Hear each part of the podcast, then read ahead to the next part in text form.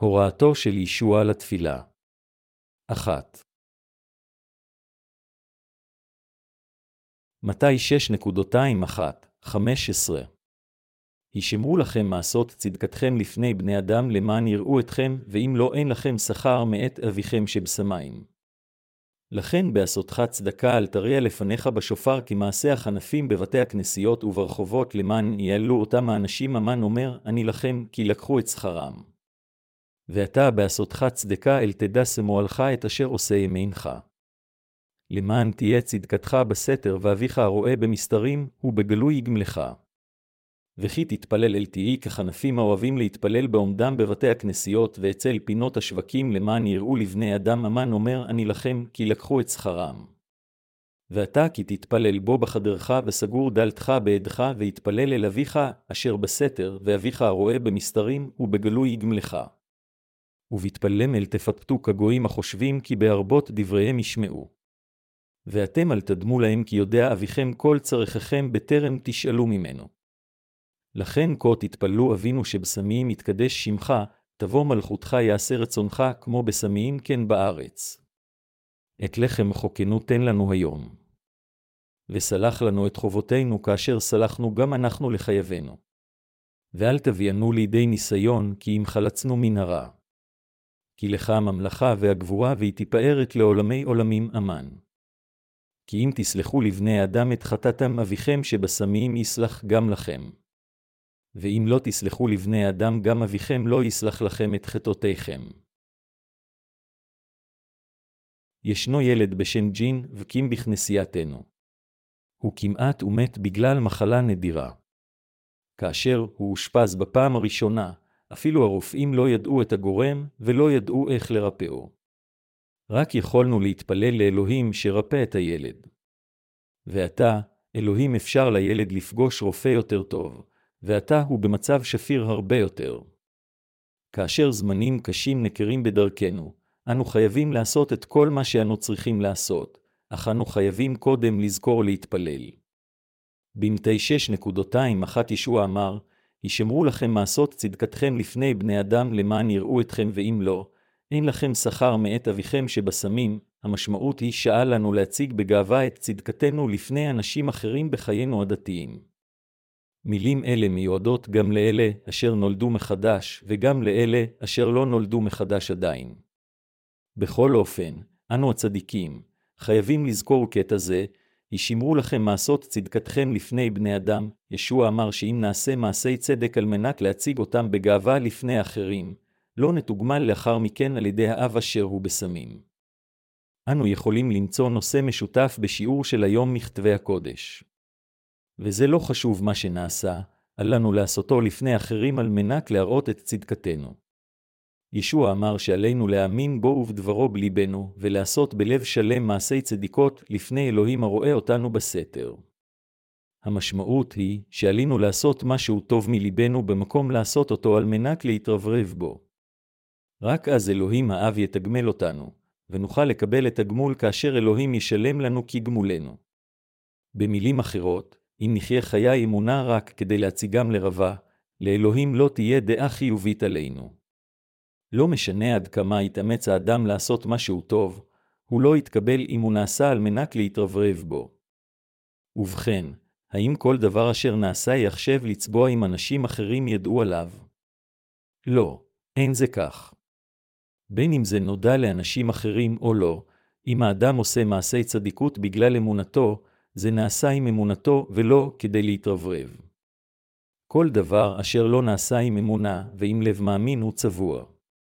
זה לא משנה אם אנשים אחרים ראו במקרה את מעשינו הטובים או לא. בקיצור, ביצוע דבר האלוהים לפניו עם אמונה תמיד מאושר על ידי אלוהים, אך כל דבר שאנו עושים על מנת לקבל את דעתם החיובית של אחרים במקום של אלוהים, זו התרברבות. אלוהים לא יתגמל אמונה צבועה, ולכן, עלינו להימנע מאמונה כזו בחיי הדת שלנו.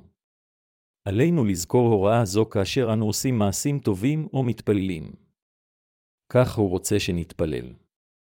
במתי 6.25, 6 נאמר, וכי תתפלל אל תהי כחנפים האוהבים להתפלל בעומדם בבתי הכנסיות ואצל פינות השווקים למען יראו לבני אדם, אומן אומר אני לכם כי לקחו את שכרם. ואתה כי תתפלל בו בחדרך וסגור דלתך בידך ויתפלל אל אביך אשר בסתר, ואביך הרואה במסתרים הוא בגלוי יגמלך. כאשר אנו מתפללים, מה אנו באמת צריכים? אנו חייבים להתפלל עם לב הבא לפני אלוהים כמו ילד קטן. אלוהים אין לי את זה, תן לי את זה. אבי האלוהים אני בבעיות, עזור לי בבקשה, תפילה עם לב של ילד היא תפילה כזו, והיא אפשרית כאשר יש לנו אמונה פשוטה. לכן, כאשר אנו מתפללים או עושים מעשי צדיקות, עלינו לעשות את כל הדברים הללו בגלל שיש לנו אמונה בליבנו. ישוע אמר, ואתה כי תתפלל בו בחדרך וסגור דלתך בעדך, ויתפלל אל אביך אשר בסתר, ואביך הרואה במסתרים הוא בגלוי יגמלך. מתי 6.26 כאשר אנו מתפללים לאלוהים, אנו חייבים ללכת לחדר סודי של ליבנו כדי להגיד את תפילתנו לאלוהים אשר נמצא בסתר. אלוהים האב מקשיב לתפילתנו כאשר אנו מתפללים לאלוהים, אנו מתפללים לאלוהים אשר בסתר, ולכן עלינו לעשות רושם על אחרים. אין זה אומר שאנו יכולים להתפלל רק בסתר, אלא שאל לנו להתפלל כדי שאחרים יראו אותנו, אלא להתפלל עם הלב שאנו מבקשים מאלוהים כיוון שאנו במעט רוצים זאת בליבנו. מה אתם לומדים מהשיעור המקראי של לעיל? אנו למדים שישוע מתאהב התרובבות. מדוע אלוהים לא אוהב רברבנים? אנשים מתאספים סביב וצועקים, ישוע, שלוש פעמים בקול גדול, דופקים על הדוכן, ואנשים רבים מתחרטים בצער ואומרים, ישוע סלח לי, חטאתי. אנשים צועקים כך, אך ברגע שהם יוצאים מהכנסייה, הם צוחקים. הם צועקים ברגע אחד, ואז ברגע שלאחר מכן הם מוחאים כפיים, צוחקים ועושים מהומה. מכיוון שכולם בתפילה שכזו נמצאים בהלך רוח מטורף, אפילו אדם שפוי בדעתו מרגיש, האם אני מטורף? אני מרגיש כאילו אני הולך להשתגע כשאני מסתכל על האנשים אשר בוכים רגע אחד וברגע שלאחר מכן צוחקים, זוהי הסיבה מדוע אנשים הגיוניים אינם הולכים לכנסיות שכאלה. אלוהים גם מתעב הכי הרבה אנשים שכאלה, מפנה את פניו מהם וקורא להם צבועים. ובכן, מהם האנשים אשר בוכים וצועקים ואשר ברגע הגיעם הביתה אין להם שום קשר לישוע? רוב האנשים האלה אחוזי שדים. בפגישותיהם, אפילו המנהיגים אחוזי שדים ומדברים בלשונות אשר אנשים אינם יכולים להבין. לפעמים הם מדברים את חסידיהם עד התרגשות שהם משתמשים באפקטים קוליים עם מיקרופון ואמרים. קבלו אש. אש אש אש, הם גורמים לאנשים להתבלבל, גורמים להם להתפלל עם דמעות ובכי ברגע אחד ואז ברגע אחר, להלל את ישוע בטירוף קולני. התנהגות כזו היא הצגה ראוותנית אשר אין לה שום קשר עם רצונותיו של ישוע. כאשר אנו קוראים את דבר האלוהים, אנו יכולים לראות שאלוהים אינו אוהב את הראוותנים. רק תפילה עם אמונה על ידי נתינת ליבנו לאלוהים בלב שלם משביעה את רצון האלוהים. אלוהים כבר יודע עם איזה סוג של אמונה אנו מתפללים ורוצה לשמוע את תפילתנו האמיתיות לפניו. אנו חייבים לשנות את מנהגי התפילה שלנו לפני אדונינו. כל מה שעלינו לעשות זה להיות ישרים ופשוטים כאשר אנו שואלים, ישוע, אין לי את זה. בבקשה תן לי אותו, כאשר אמונתנו אינה חזקה מספיק אנו משתמשים בהרבה משפטים מליצים כאשר אנו מתפללים.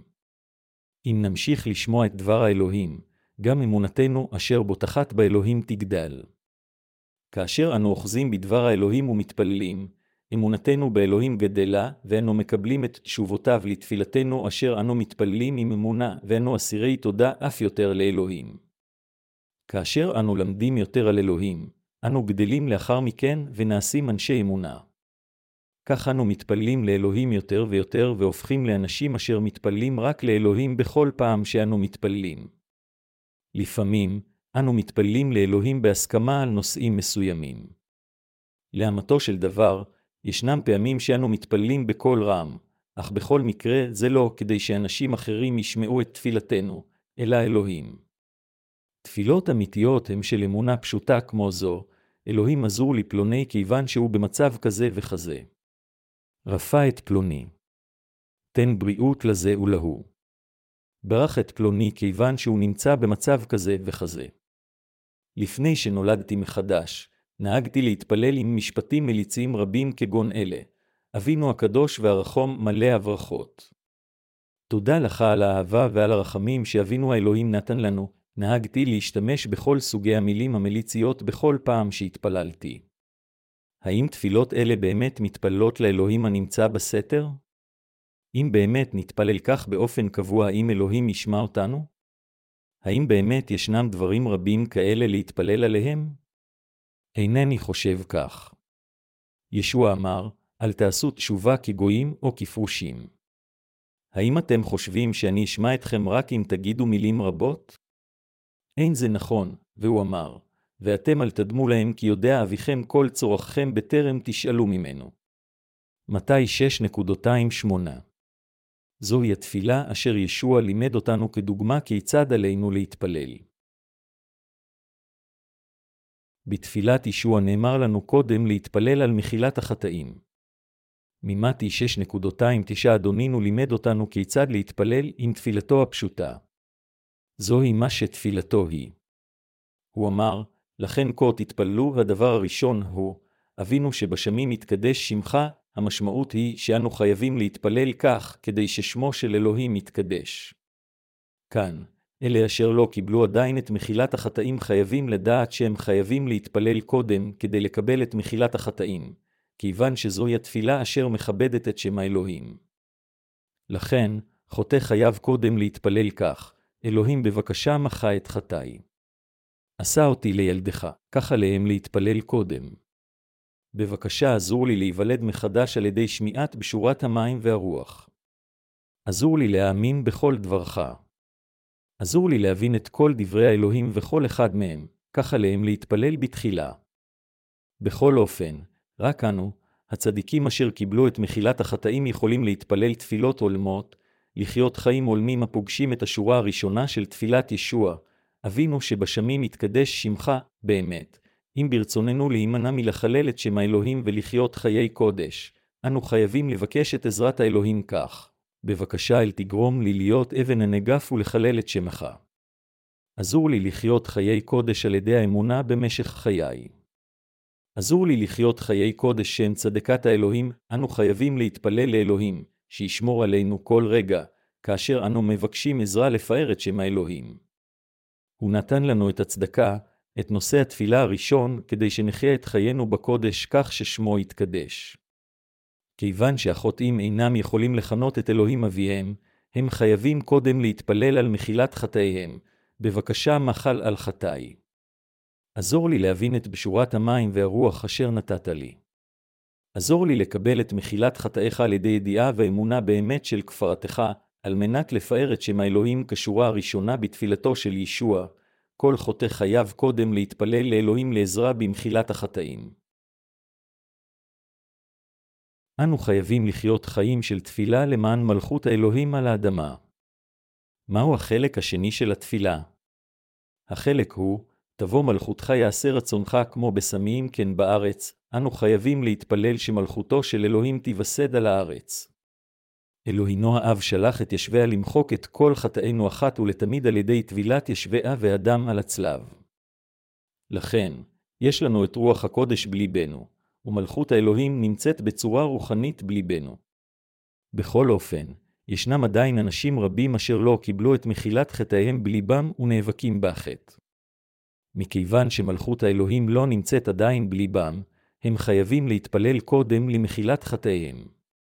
אדונינו מחק את כל חטאי העולם לפני בערך אלפיים שנה, והוטבל על ידי יוחנן ונצלב.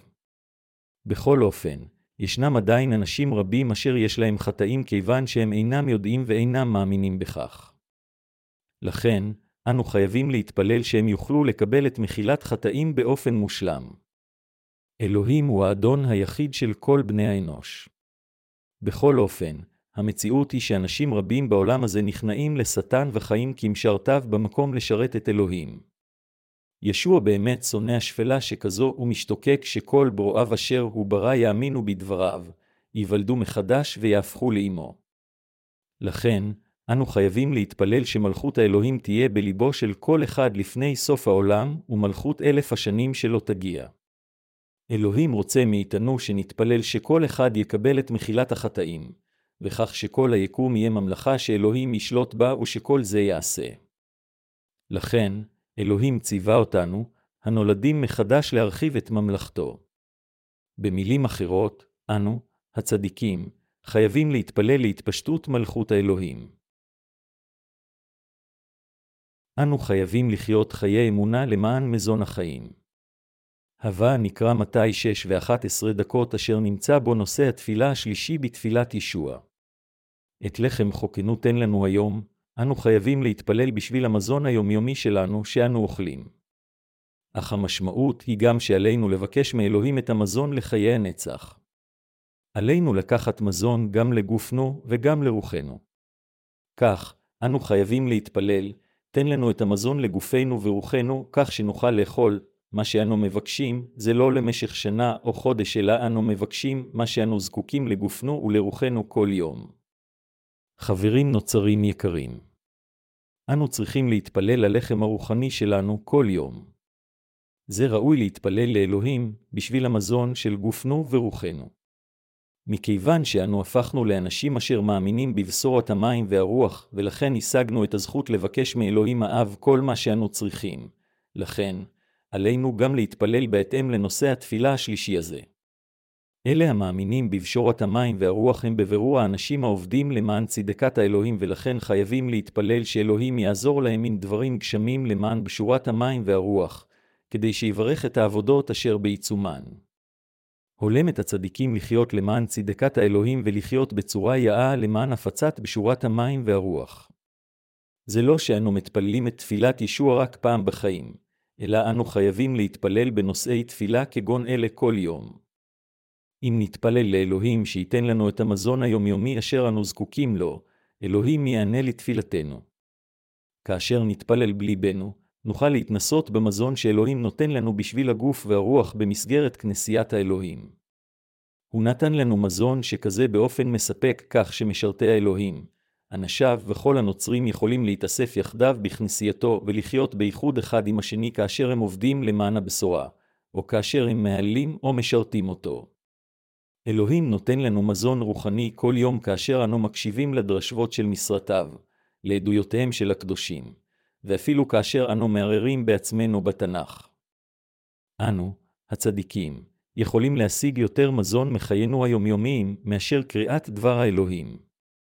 רוח הקודש אשר בליבנו תמיד שיבת רצון ושמחה עם עבודת הרוח שלנו, אשר מרצה את אלוהים האב. מה שגורם לרוח הקודש לשמוח בליבנו, הוא המזון היומיומי שלנו. אם נתפלל כל יום לישוע, תן לנו את הלחם, ולא נעשה כלום אם זו תפילה אמיתית. אם אתם מתפללים לאלוהים, אתם חייבים לצפות מראש כיצד אלוהים יענה לתפילתכם ותעשו מצדכם כמיטב יכולתכם, כך שאלוהים יוכל לפעול דרכנו. אם לא נעבוד למען בשורת המים והרוח, ונצפה מאלוהים שייתן לנו מזון רוחני כאשר אנו יושבים בחיבוק ידיים, אנו שמים ללעג את אלוהים. אנו מתאספים לעתים קרובות בכנסיית האלוהים כדי להתפלל. זה בדיוק המזון אשר אנו יכולים לאכול, ולא רק להאזין לדברים בכנסייה, אלא לעשות את העבודה בהתאם לרצונו זהו בדיוק המזון הרוחני בשבילנו. אם אדם צדיק אינו עושה את עבודת האל לאחר שקיבל את מחילת החטאים, אמונתו תמות במוקדם או במאוחר ולבסוף יעזוב את כנסיית האלוהים. יש אנשים אשר אפילו מאבדים את אמונתם המאמינה באמת של ישועת אלוהים המושלמת. לכן, אנו חייבים לעשות את עבודת הצדק של הפצת בשורת המים והרוח על מנת להשיג את המזון היומיומי שלנו. אלה אשר נעשו צדיקים על ידי האמונה צריכים למחול אחד לשני. כתוב במתי שש ושתים עשרה דקות, וסלח לנו את חובותינו כאשר סלחנו גם אנחנו לחייבנו, זהו הנושא הרביעי בתפילת ישבעה. אנו יכולים להבין את הנושא הרביעי הזה כאילו הוא אומר שעלינו לעשות תשובה כל יום ולהיסלח כל יום. בכל אופן, הנושא הרביעי הזה אינו על להימחל כל יום. הנושא הרביעי הוא מותנה. מכיוון שאנו קיבלנו את מחילת החטאים מאלוהים אחת ולתמיד על ידי האמונה בבשורת המים והרוח, עלינו גם לחיות למען צדקת האלוהים על ידי שנמחל לאנשים אשר עשו לנו רעה. אנו חייבים למחול לאנשים אשר עשו לנו רעה בדיוק, כפי שישוע מחל על כל חטאינו ללא תנאי על ידי המים והדם. מה שדבר האלוהים הזה אומר לנו זה שאנו חייבים למחוק את מעשיהם הרעים שאחרים עשו לנו מכיוון שאלוהים מחק את כל חטאינו. דמיינו לעצמכם שיש לנו חוב של 500 ביליון דולר, שזה סכום גדול כזה שאיננו יכולים להחזירו אפילו אם נעבוד כל חיינו. החוב של החטא של כל אחד מאיתנו יהיה סכום זה. אך אלוהים ריחם עלינו ומחק ללא תנאי את כל חובות חטאינו. במקום להגיד אני מחשיב את זה כאילו שולם אלוהים האב שלח את בנו, גרם לו להתאבל, לקח את חטאי העולם, ולהצלב, לכן, הוא שילם את חובות חטאינו והושיע אותנו עם טבילת ישוע ודמו על הצלב. כך ישוע מחק את חובתנו על ידי האמונה בסליחתנו על חטאינו. אנו קיבלנו את מחילת החטאים מבלי לעשות דבר שימחה את חטאינו, אלא רק על ידי האמונה באמת. על ידי האמונה שיש לנו, אנו קיבלנו את מתנת הישועה ואת ניקוי כל חטאינו מאלוהים.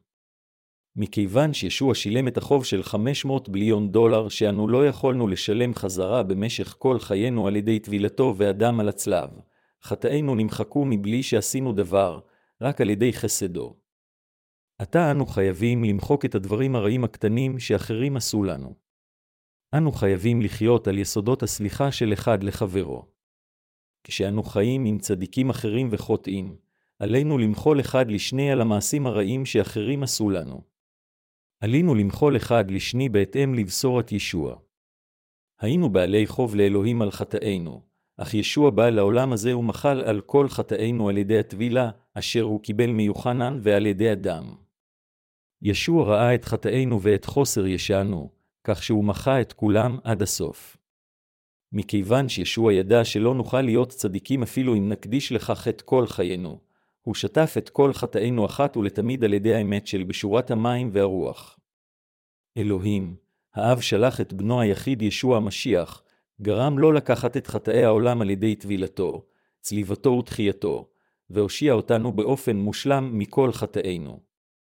לפיכך, ישוע המשיח הפך למושיינו הנצחי אשר הושיע אותנו מהחטאים הנצחיים שלנו. אנו פגשנו את אלוהים, אשר הוא חי, על ידי האמונה בבשורת המים והרוח. האם אתם מאמינים בלבכם בבשורת המים והרוח כישועה שלכם? כן. האם קיבלם את מחילת חטאיכם על ידי האמונה שישוע מחל על כל חטאינו על ידי בשורת המים והרוח? כן. אם כן, מכיוון שנמחל לנו מכל חטאינו של העולם על ידי חסד מופלא, עלינו למחול על כל המעשים הרעים אשר אחרים עשו לנו. הנושא הרביעי של תפילת ישוע הוא למחול אחד לשני. ביצוע תפילת ישוע מורה לנו על הדרך ההולמת לחיי הרוח שלנו. כאן, בחלק הרביעי של תפילת ישוע, מה שצריך להיות ברור לנו זה שאנו לא מקבלים את מחילת החטאים על ידי אמירת תפילות תשובה. יש המסתכלים על קטע האומר, וסלח לנו את חובותינו כאשר סלחנו גם אנחנו לחייבנו, ואומרים, ראו את זה. אתם מקבלים את מחילת החטאים כאשר אותם אומרים תפילות תשובה, אך זה לא המקרה. טענה מופרכת זו נובעת מהבנתם הלא נכונה את בשורת המים והרוח. השורה אומרת בדיוק שאלה אשר קיבלו את מחילת החטאים על ידי בשורת המים והרוח צריכים למחול אחד לשני ולהעלים עין אחד מחסרונותיו של חברו. חטאי בני האדם אינם יכולים להימחק פשוט על ידי שמוכלים להם רק על ידי השפתיים, אלא הנדרשת כפרה חוקית. בהמה טהורה ללא פגם אשר מועברים אליה חטאים על ידי שמיכת הידיים עליה, ומוות ייצוגיה משלם את חובות החטאים. ישוע המשיח ביצע את כל מחילת החטאים על ידי שלקח את כל חטאי העולם. לכן, באמצעות אמונתנו אשר נתנה לנו את מחילת החטאים, אנו חייבים למחוק אחד לשני את המעשים הרעים כאשר אנו חיים. אנו חייבים להתפלל שאלוהים ישמור עלינו בכל דרך. במתי שש ושלוש עשרה דקות נאמר, ואל תביאנו לידי ניסיון, כי אם חלצנו מנהרה, ניסיון משמעותו להיות בקשיים. לכן, ואל תביאנו לידי ניסיון, משמעותו להתפלל כדי שימנע מאיתנו להיזרק לתוך בלבול וקשיים. כאשר אנו מתפללים לפני אלוהים האב, עלינו להתפלל כך, אלוהים האב אל תאפשר לי ליפול לקשיים, שמור עליי בכל מצב מסוכן. אלוהים בבקשה ברך אותי, שמור עלי מלעשות דברים רעים כיוון שיש לי יותר מידי דברים גשמיים, או כיוון שאין לי מספיק דברים. שמור אותי מרשעים. ואל תיתן לי להיכשל בפיתוייהם, עלינו להתפלל לעתים קרובות שלא יביאנו לידי ניסיון. אנו חייבים להתפלל בקפידה מהתפילה הראשונה ועד התפילה השישית כל יום. אם אדם נכשל בניסיון, זה הופך למועקה בליבו ולבסוף הוא ימות. לכן, אנו חייבים להתפלל לאלוהים כל יום כדי לא ליפול לקשיים. בנוסף, עלינו לצאת מהקשיים אשר בליבנו על ידי שיהיה לנו שיתוף בכנסיית האלוהים עם אחים ואחיות באמונה ובאמת. הכנסייה היא מקום נפלא לאחווה בין הנוצרים הנולדים מחדש. לא יכולה להיות אחווה אמיתית ורצינית בין אנשים אשר לא נולדו מחדש.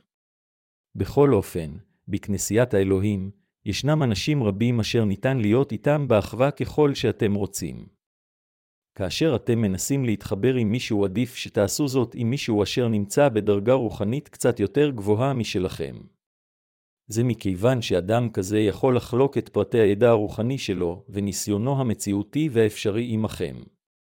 זה טוב בשבילנו מכיוון שכך יהיה לנו יותר נוח לאכול את המזון הרוחני של האמונה על ידי שהוא ידבר איתנו, והוא יכול להיות קשור אלינו בדרך אשר היא דומה למצבנו.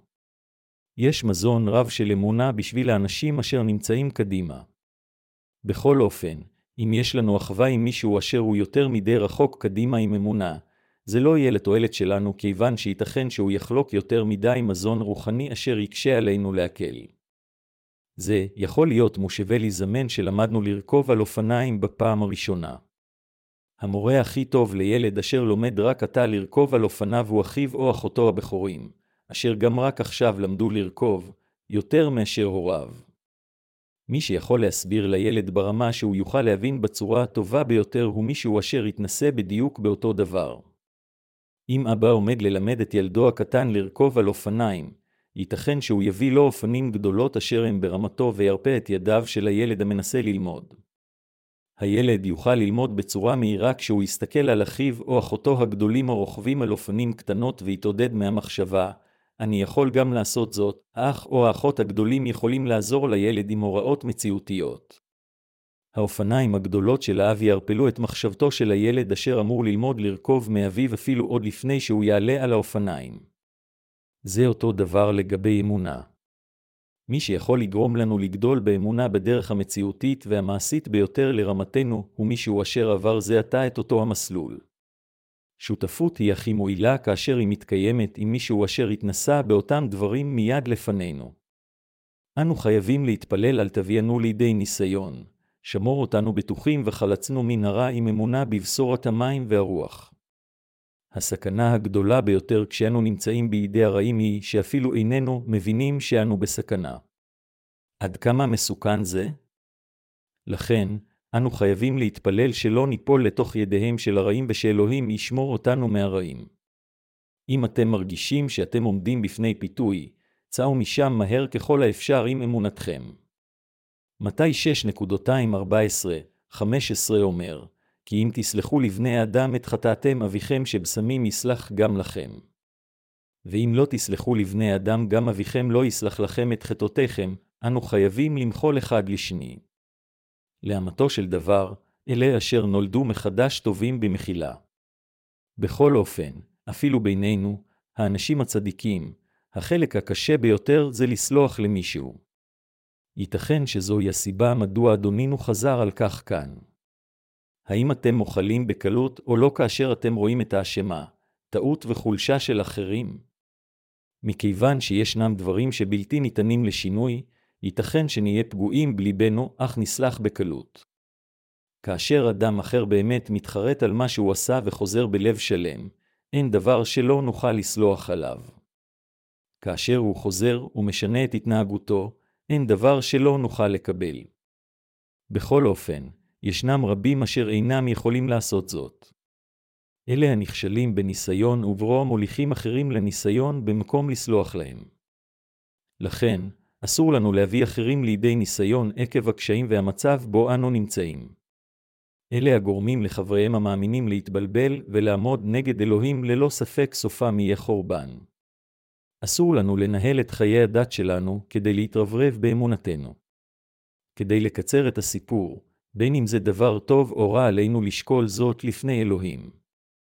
כאשר נעשה כן, אם נבין מלבנו שעשינו רע, כל מה שעלינו לעשות זה להכיר בכך ולהודות שזו הייתה טעות כשאנו אומרים, זה היה מעשה רע, אם אנו שומעים דברי חרטה, התנצלות או דברי הכרה בדברים רעים שנעשו, אנו חייבים להפסיק להיות נרגזים בליבנו ולסלוח.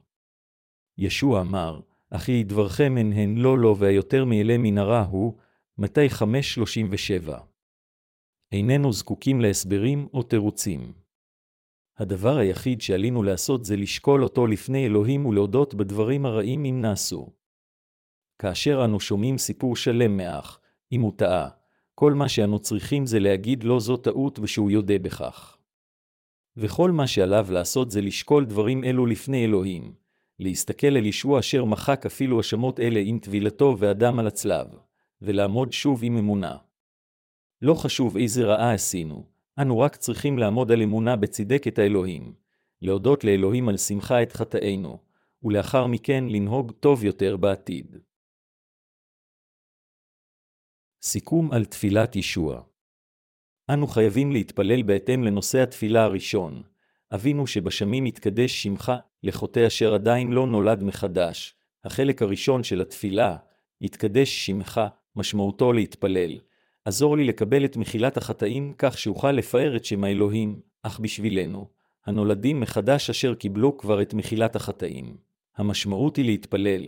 עזור לנו לחיות חיים הולמים, חיים צדיקים אשר יפארו את אלוהים, וגם לחיות בדרך זו, בכל אופן.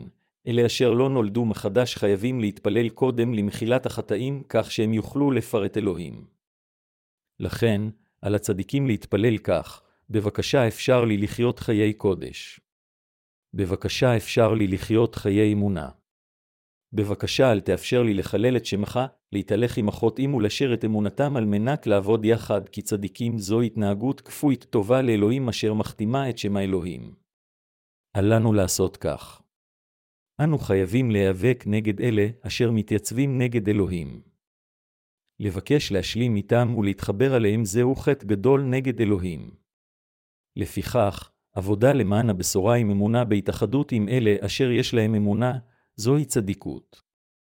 ליצור הרמוניה בליבנו עם החוטאים זהו דבר רע המחלל את אלוהים.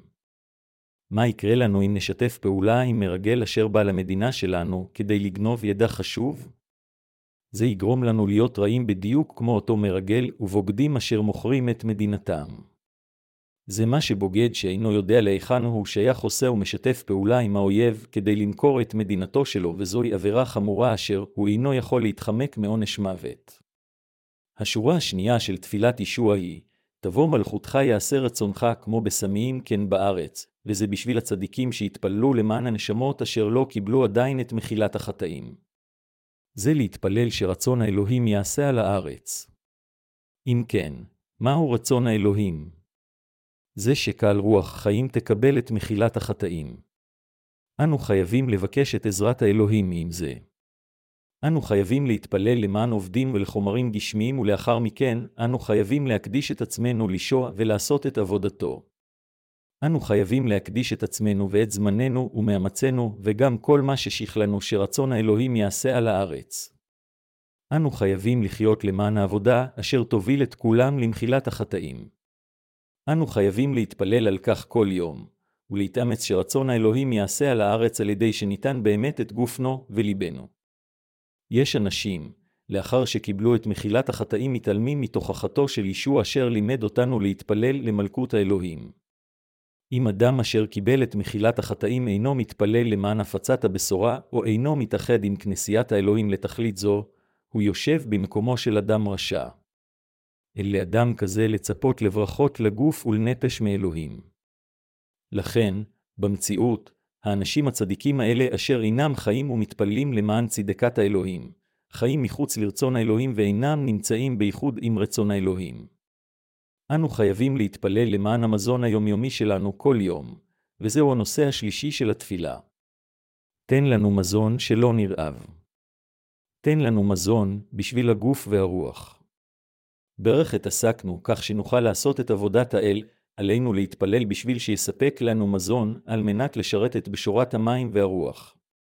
זהו החלק השלישי של התפילה. החלק הרביעי של התפילה הוא שאנו חייבים לסלוח לאחרים אשר עשו לנו רע בדיוק, כפי שישוע מחל על כל חטאינו על ידי המים והדם. בין האחים והאחיות שבמשפחתנו אשר קיבלו את מחילת החטאים, והגברים והנשים משרתי האלוהים, אנו חייבים לסלוח אחד לשני על המעשים הרעים בדיוק, כפי שישוע מחק את כל חטאינו. האדם האחר חייב להתוודות, אה, כן עשיתי טעות, ואז אנו חייבים לסלוח אחד לשני מתוך ליבנו. אפילו אם איננו מדברים על כך יותר, אני מאמין שכולכם תסלחו בקלות. זוהי הסיבה מדוע חייתם בנאמנות עד עתה, הלא כן? אנו חייבים להתפלל שלא נבוא לידי ניסיון, שלא יהיו לנו קשיים ושישוע ישמור עלינו. החלק השישי של התפילה אומר, חלצנו מן הרע, אנו חייבים להתפלל שאנו, הנולדים מחדש, לא ניפול בידיהם של רשעים או שלא נשבע על ידם, ושאלוהים יחלצנו מן הרעים כאשר אנו בידיהם. לאחר מכן ישוע אמר, אנו חייבים לסלוח אחד לשני על טעויותיו, המשמעות היא שהצדיקים חייבים למחול אחד לשני. אנו, הצדיקים, חייבים תמיד להתפלל בהתאם לדרך שישוע לימד אותנו להתפלל ולהאמין בכך. אנו חייבים להתפלל כל יום בשביל נושאים אלה. בנוסף, אנו חייבים לחיות בדרך זו כל יום. אנו חייבים להתפלל לסליחת איש את אחיו, שלא יביאנו לידי ניסיון או דבר רע, למזון יומיומי, ולמלכות האלוהים על הארץ. לא רק זה, אנו חייבים לנסות לחיות חיים נאמנים שכאלה על ידי האמונה. אנו חייבים לחיות חיים של תפילה על הדברים שנכשלנו על מנת לפאר את אלוהים. מי שמתפלל כל יום, כפי שישוע לימד אותנו, הוא איש אמונה, חברים נוצרים יקרים. אם ניקח את קטע כתב הקודש של היום ונראה לאלה אשר לא נולדו מחדש, הם יפרשו אותו בצורה שונה. בכל אופן, כאשר אנו נולדים מחדש ניקח את הקטע, נבחן ונפרס אותו, אני מאמין שהם גם יודו בכל שמה שאמרתי עד עכשיו אינו טעות אלא דבר נכון. האם אתם מאמינים בכך? כן. נושא התפילה הראשון אשר הוא אמר לאלה אשר נולדו מחדש זה, יתקדש שמך בכל אופן, בחיינו היומיומיים. האם ייתכן שאנו עושים דברים המכלים את שם האלוהים במקום לפאר את שמו? האם אתם ואני אנשים היכולים לעשות טוב במאה אחוז? אפילו אם איננו יכולים לפאר את אלוהים, לפחות אל לנו לחלל את שמו. המשמעות היא שבמקום להיות אבן נגף למה שכנסיית האלוהים מנסה לעשות, אנו חייבים לכבד, לאהוב, להתאחד ולשתף פעולה עם כנסייתו וכמריה כך ששם האלוהים יוכל להתקדש.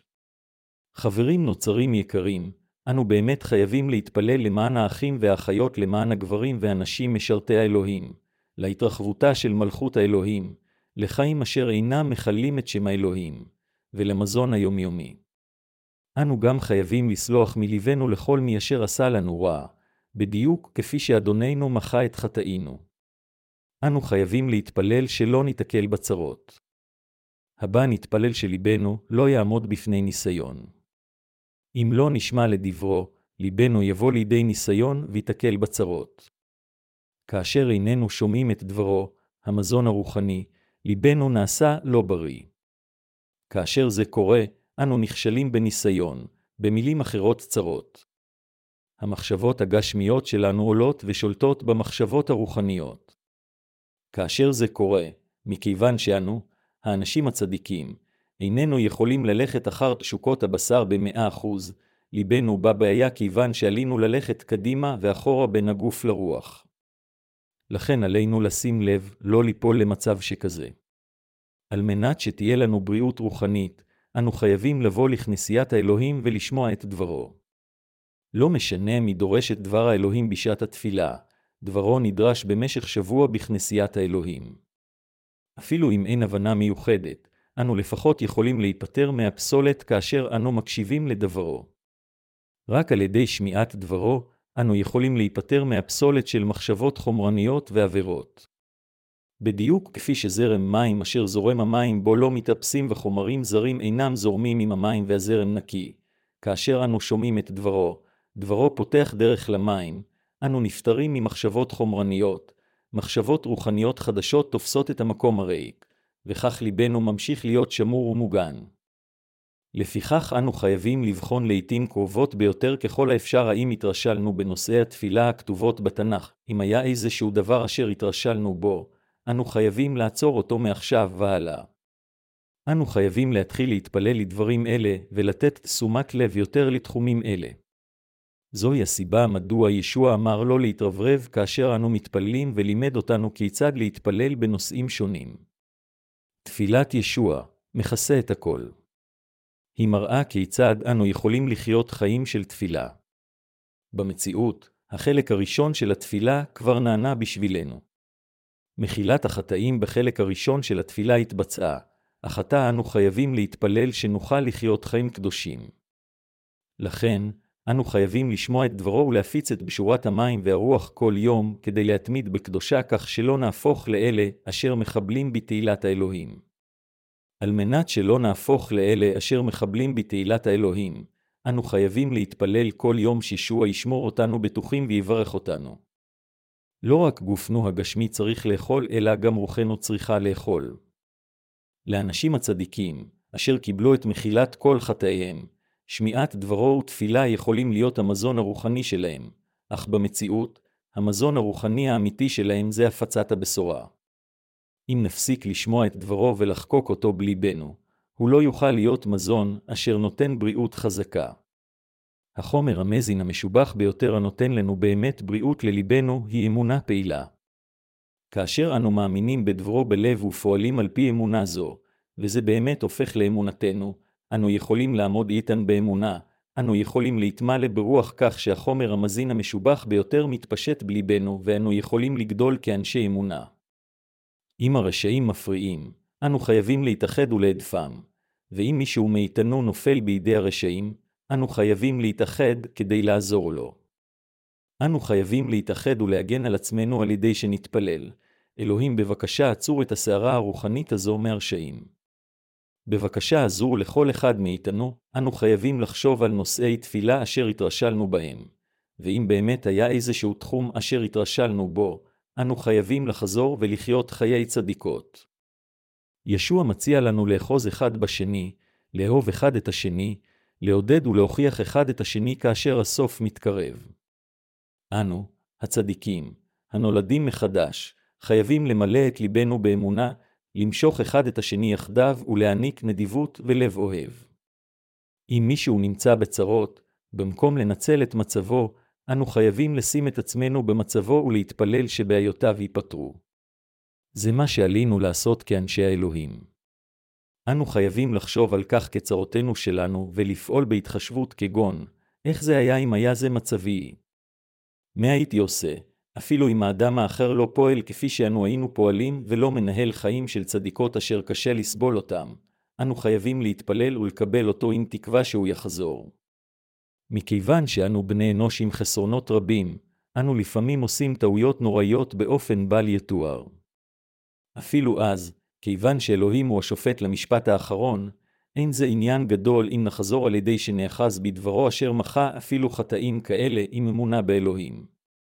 זה מכיוון שאם אלוהים אמר שזה שום דבר, אז זה שום דבר. אנו חייבים לקבל אחד את השני במסגרת האמונה המאמינה בלב ישוע אשר קיבל את כולנו.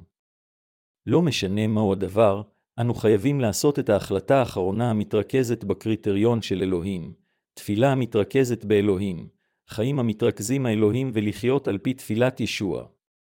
אסור לנו להיות אלה עם אמונה חלשה אשר בקושי מבינים את תפילת ישוע, אלא להפוך לאלה עם אמונה חזקה שיש לה מחשבה נכונה אשר פועלת על פי אמונה בתפילה.